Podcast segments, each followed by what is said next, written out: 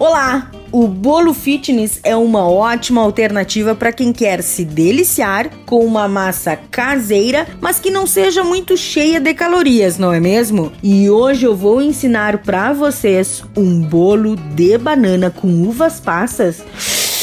Hum, delicioso para comer cada garfada com prazer e sem culpa. Anote aí!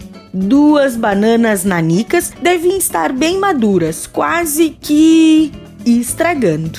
Isso mesmo. Meia xícara de uvas passas pretas, dois ovos, um quarto de xícara de óleo, uma xícara de aveia, tanto faz se os flocos forem finos ou os grossos. Uma colher de sopa de fermento em pó.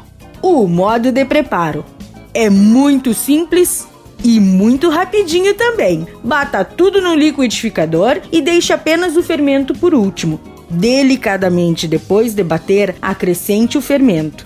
Unte uma forma pequena e leve ao forno em temperatura de 200 graus por cerca de 20 a 25 minutinhos. Está pronto o seu bolinho. Fácil, não é mesmo? Dica da Zana: servir com uma calda de mel ou iogurte natural eu garanto, é sensacional! Espero que vocês tenham gostado da receita de hoje. E não se esqueça, se você perdeu esta ou qualquer outra receita da Zana, acesse o blog do Cozinha Viva, está lá no portal Leovê. Meu nome é Zanandrea Souza, temperando o seu dia, porque comer bem faz bem. Até amanhã, tchau, tchau!